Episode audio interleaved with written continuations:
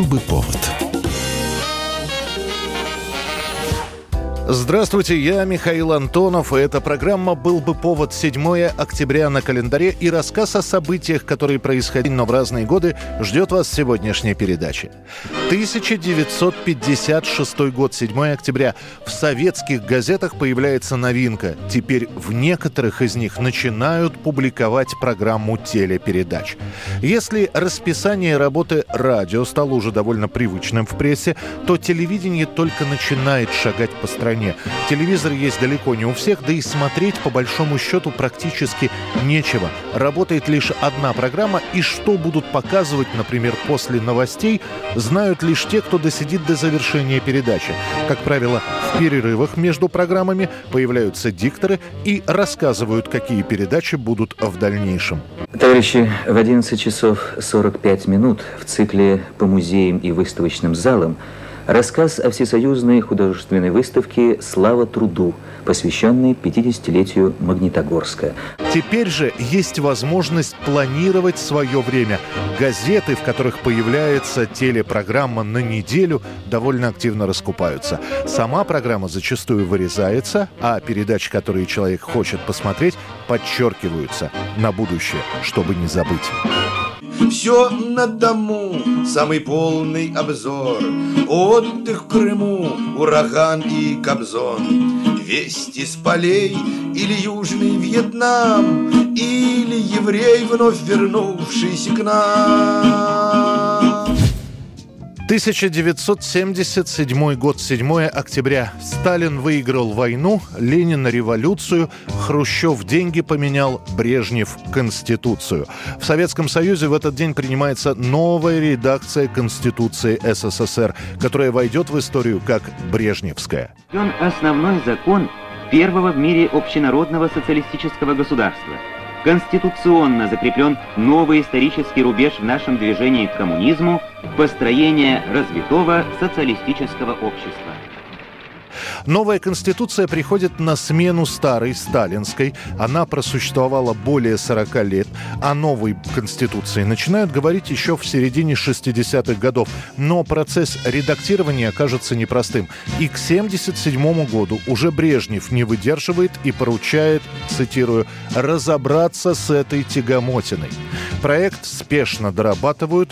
В мае пленум ЦК одобряет проект новой Конституции. Он выносится на всенародное обсуждение. Граждане активно пишут письма и выступают на собраниях по этому поводу. Различные замечания и предложения по проектам законов внимательно изучаются в Верховном Совете СССР.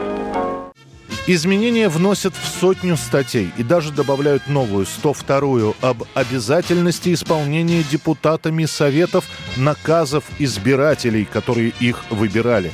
В новой редакции закрепляется руководящая и направляющая роль коммунистической партии. За каждой союзной республикой сохраняется право свободного выхода из СССР. Конституция 1977 года существенно расширяет права и свободы граждан. К ранее установленным теперь добавляются право на охрану здоровья, жилища, на пользование достояниями культуры, право участвовать в управлении государственными и общественными делами, вносить предложения в государственные органы, критиковать их недостатки в работе. Замечательное событие, которое ждали мы все с такой радостью. И с такой радостью и гордостью проголосовали его. Сейчас поедем, расскажем все, как шла сессия, как мы, значит, с таким Э, все депутаты, вернее, с таким торжеством принимали эту Конституцию.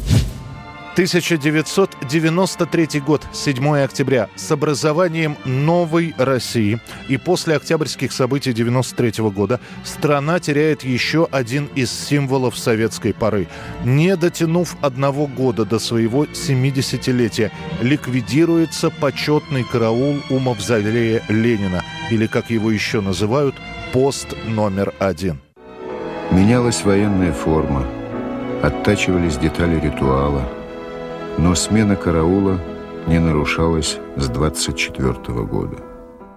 Главный пост Советского Союза, по-другому его и не называют. Тысячи туристов собираются на Красной площади, чтобы посмотреть, как курсанты гвардейского полка меняют друг друга у входа в мавзолей. Каждый час под второй перезвон кремлевских курантов. А после многие остаются понаблюдать за караулом, который стоит, не шелохнувшись, в любую погоду, в жару, в дождь, в снегопад.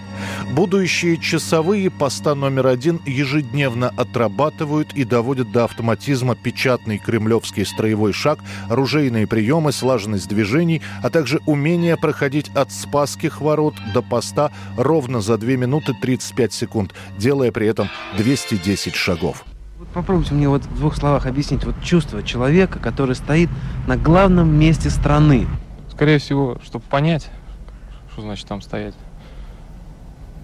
Ну, лучше всего, наверное, просто попробовать туда, постоять там. И сюда станет понятно. Там не скажешь в словах, это надо попробовать самому. И вот 7 октября 93 года последний караул несут ефрейтор Вадим Дедков и рядовой Роман Полетаев. В 16.00 разводящий сержант Олег Замоткин уводит последнюю смену. Часовые разворачиваются спинами к толпе и уходят через черный ход мавзолея. В декабре того же 93-го Борис Ельцин в новом уставе внутренней службы вооруженных сил России вычеркивает мавзолей из перечня мест, которым надлежит воздавать воинские почести. Пост номер один будет восстановлен через несколько лет, но располагаться он уже будет не у мавзолея, а в Александровском саду у Вечного огня. 2006 год, 7 октября, в Москве в лифте собственного дома на Лесной улице застрелена журналистка издания «Новая газета» Анна Политковская. Статистику нападений на сотрудников СМИ гибель Политковской была шоком. На похороны корреспондентки «Новой газеты» пришло несколько тысяч человек. Расследование этого происшествия проводится на самом высоком государственном уровне, а версии случившегося обсуждаются везде. Говорят о чеченском и кремлевском следах, заказе из-за границы, причастности Березовского, Закаева и других опальных политиков. Кто-то утверждает, что финальной точкой стали расследования Политковской о терактах на Дубровке и в Беслане. Другие считают, считают, что из-за статей о работе российских спецслужб Политковская подписала себе смертный приговор. Обвинения будут предъявлены девяти лицам. В мае 2008-го представители Следственного комитета объявят, что непосредственного исполнителя убийства зовут Рустам Махмудов, и он объявлен в международный розыск. Понадобилось 7 лет и два судебных процесса для того, чтобы убийцы журналистки и те, кто помогал им, были осуждены. Однако, добравшись до организатора и наказав исполнителей, следствие остановилось и так стоит уже много лет. К началу июня задержанные из-под стражи будут освобождены. Сначала четверо обвиняемых, потом все остальные. Суду так и не удастся доказать их причастность к преступлению. Спустя 15 лет, в октябре 2021 года, истечет срок давности по делу об убийстве Анны Политковской. Заказчик так и не будет найден. 1982 год, 7 октября. В Нью-Йорке проходит премьера мюзикла «Кошки» английских авторов Эндрю Ллойд Вебера и Тима Райса. Сюжет самый простой. На ежегодный грандиозный кошачий бал собираются кошки из разных уголков Земли. Все они разные, породистые и беспородные, юные, старые, домашние, бездомные. Они собираются вместе, и каждая кошка рассказывает о себе. Чем же она так исключительно и за что ее можно считать избранной? You know the name, you've heard the song, but until you've seen it live, you haven't experienced the magic of cats. Мюзикл «Кошки» станет одним из самых успешных и самых долго идущих на Бродвее. Непрерывно он будет идти почти два десятилетия. А один из музыкальных номеров, песня «Memory», станет одной из самых популярных, переигрываемых и перепеваемых мелодий.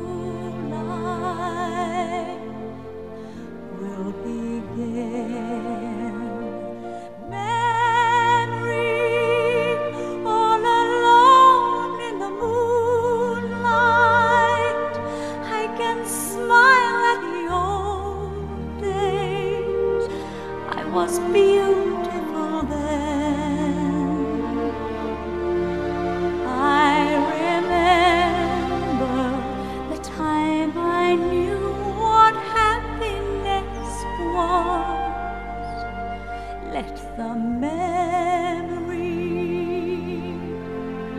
live again. Burnt out and